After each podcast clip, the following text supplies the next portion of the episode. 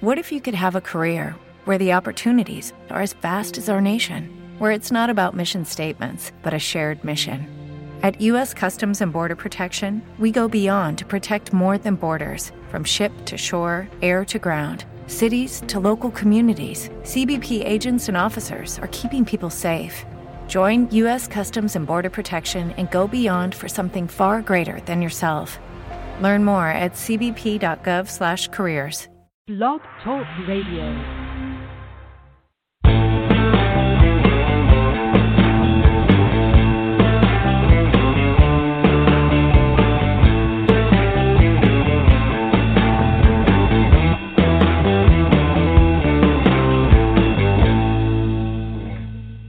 Hello, and welcome back to another episode of I Saw the Beatles.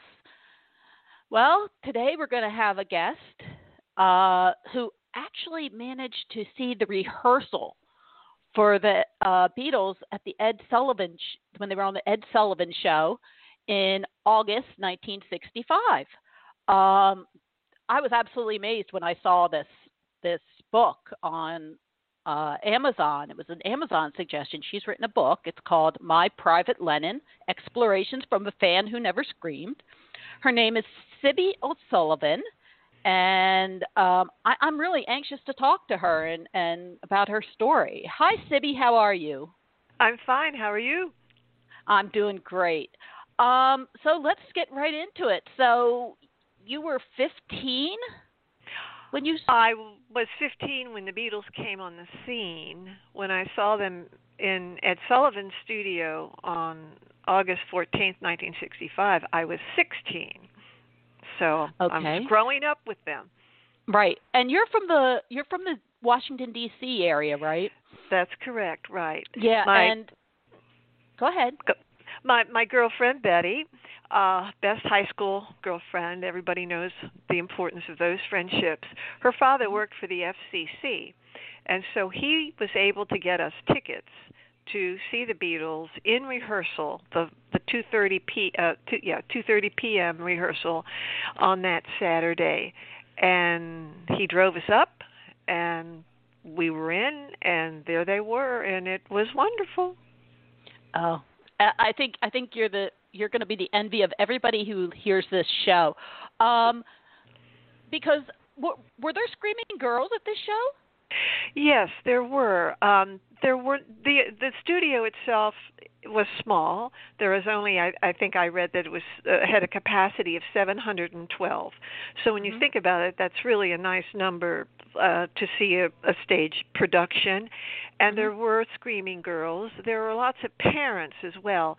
And I'm wondering whether the um, condition of of parents sort of uh, tamped down the, the screaming. It, it wasn't a hysterical moment like you see the films of the, the first Ed Sullivan show or films mm-hmm. from their performances in England, but it was still pretty noisy. But you could hear the band for sure. And Paul debuted yesterday at that time, and of course he was. Uh, just himself with his guitar and things were quiet when he was singing but then everybody exploded after the singing. I never screamed. Uh, I i wanted to always always hear them and kind of keep them mine in my own head and the screaming often interfered with that. I remember mm-hmm. going to see the betty and i again got up early in the morning took our supplies went down to the big theater in dc to to the opening of hard days night and we could stay there all day. Nobody cleared out the theater and it was a very big theater and it was full of young people and they were all screaming and it was very hard to follow the dialogue of the movie. But because we stayed there all day, we knew the plot. Mm-hmm. we knew what was coming up, and so we could pay closer attention. And perhaps as the day went on, exhaustion, you know, set in to some of the Mm-hmm. other girls. They were screaming and watching the movie over and over again. But the screaming was there, and there was an excitement to it. But I did not participate because I I just wanted to hear their music. Why scream when you could ooze, right. you know? right. Um, what's interesting is is um, you know, I, I still turn on the uh, the subtitles when I when I watch their movies because for the life of me, I can't understand John. I, I, I, I can't understand his. I'm terrible with any kind of accent, but a Liverpudlian accent just you know and and I think his was was the worst of the bunch. Uh, so I still turn on subtitles when I watch their movies. So I can't imagine having to sit there and figure out what in the world they were saying.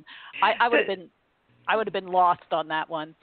That's so funny because um, the movie was such a hit and it's such a delightful movie that uh, certain um, phrases from it, certain sentences sort of did the rounds. So like we we were still in high school and I remember mm-hmm. my friends saying, "Well, I have to get my bloomin' book out of my locker because bloomin' book was, you know, how Ringo mm-hmm. called a blooming book, and bloomin' book was, you know, a Liverpudlian thing, or um oh, I forget some of the other ones that John uh John said, but yeah, the accents. I fell in love with the voices. I fell in love with the accents. I think George was the hardest to understand, um, but that that just might be me. Paul, of course, his mother trained him to speak a little more posh and so his accent is not quite as um, guttural, if you will, as the others. But all of their voices, I think, are fantastic. Yeah. Okay. So so let's go back to the Ed Sullivan Theater, and you had talked about how small it was. And just for reference, if anybody saw the used to watch the David Letterman show, it's the same theater, um, which I've been in. I saw the, I I was, you know, at a taping of the Letterman show, so I got an idea of of what size, you know, how big that theater actually was. Um, but you know, certain people remember certain things, and some of the questions I like to ask are things like, you know, so, you know, do you remember what you wore that day? Yes, yes. Here, here, basically, this is my I saw the Beatles live on Ed Sullivan stage story. I did indeed see them live. I even took a photograph with my brand new Instamatic camera of John, and I have Only that one? photograph. Yeah, because you weren't allowed to take photos, and I was afraid that my camera would get um confiscated. I wasn't Okay. the only one. Flash bulbs were going off throughout, but not anything like you know constantly. But Mhm. you now, know, did they I, tell I, you, certainly Did they tell the Hmm? girls to stop screaming? I have to ask that. It was a rehearsal. Yeah, they were they were uh, still screaming at the rehearsal. But, but, it, but like did they I ask said, them to stop? I mean, it was a rehearsal, and I was wondering if they were just trying to, you know, please stop screaming. We're trying to get things done. I don't here. have any recollection of of of that. How it went, I do know what I was wearing. I believe I was wearing a green dress, and I wore Mm-hmm. glasses, and um I don't know what Betty was wearing, and we stood in line outside, like in a lobby, and we Mm-hmm. had our tickets, and I, I you know. I must have been excited. I'd never been to New York City before. Obviously, I was seeing the Beatles. I was, you know, a teenage girl. Um, I don't remember my bodily excitement, but but clearly I was. And so we're Mhm. we're waiting in line outside, and then there's just an usher, just like at the old time movie theaters, you know, and you have to give the ticket. And I kept my Mhm. my ticket stub. Um, and then we had seated numbers. I think that I was Betty and I were in the twelfth row up. It's sort of a concave um studio uh, Mhm. setup, and I walked in, and this I do remember. But it's so strange. I have, as, as an adult, begun to doubt it, but I don't want to doubt it. I came in, and there was a a piano, you know, an electric piano on the mm-hmm. stage, and a man was sitting at the piano and he wore headphones. Leaning over that man was a man in a white shirt and they were conversing. And as I was seating, moving toward my seat, I saw this and I thought and I looked and I said, "Oh my god, that's John Lennon." Leaning over talking to the man sitting at the piano with headphones. And then he seemed to be oblivious to the audience, and I, I'm assuming he walked away. I, again, I don't have a, a minute by minute or second by second recollection that he Mhm. walked away, but I thought I've Mhm. just seen John Lennon. He had his sleeves rolled up. Now, I have kept that memory. And it wasn't until I started to write my book and do some research that I found out that for this particular show, this last time that they appeared live on the Ed Sullivan show on his stage, that they had some sound problems.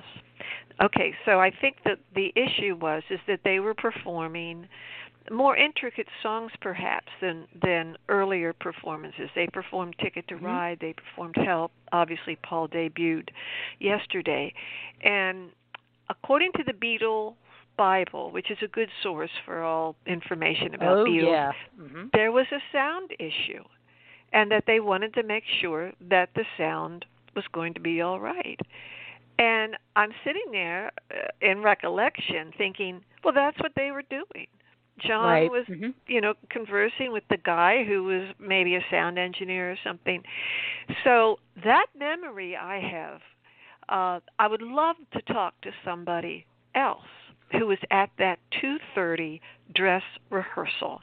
It mm-hmm. was not taped, so there is no chronicle of it. Mm-hmm. But well, hopefully, hopefully you know, someone will hear this show and and get in touch with you about it, and you can. Please do. It it would Did, make my day. Now, now I remember other. I'm sorry. Go on. Now you well, one of the things is is you would mention it in the book that you know you've lost track of your friend Betty, and yeah. you say Betty out there at least contact me so we can you know get together and and and remember this and you know what you remember and what I remember of it has have you found her I did find her and we did talk and she remembered less than I did what happened was is that she moved um a little bit before the book actually got published. And Mhm. so I didn't even have a forwarding address that I could send the book to her for. Um for her to read and she was very helpful and obviously you know we have fond memories but when it came to the Beatles she remembered less than I remembered. Um, she has the same reaction that you are probably familiar with because you've talked to so many people who have seen the Beatles. Mm-hmm. She told me that um, when she has an occasion to say to somebody, a stranger or something like that, or somebody that she's working with, that you know, when she was a teenager, she saw the Beatles, that that person, regardless of their age, regardless of whether they're Beatles fans or anything like that, just, oh, oh, you did? Oh, oh, you know, this sort of excited, you know, historical moment that yeah, that I started. you know we I, had. I started a podcast to to talk to these, you know, to talk to you, you and all the rest of the ones who were there because it, it is. It's that exciting to hear the stories. Um, now, on a on a more personal note, so people can understand, you know, as I said, I I loved your book. It, it's incredibly well written. It really is. I mean, um, you know, uh, it, it's not just another fan book. Uh, so you have a degree. What is your degree in? You have a college degree. I have a I have a PhD in American literature.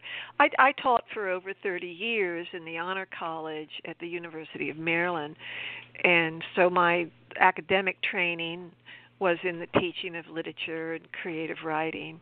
Um and and the skills that i learned uh you know it, during my academic um profession absolutely helped me to write this book and to do research and to consider you know who am i in relation to this great historical moment which changed my life and i would mm-hmm. imagine that it's changed millions of other lives as well and so that's what i wanted to do i wanted to to sort of combine my knowledge of the Beatles, I'm not an expert on the Beatles, but I certainly know enough, okay? Mm-hmm. Um and but I wanted to make all that knowledge and my experience of it personal.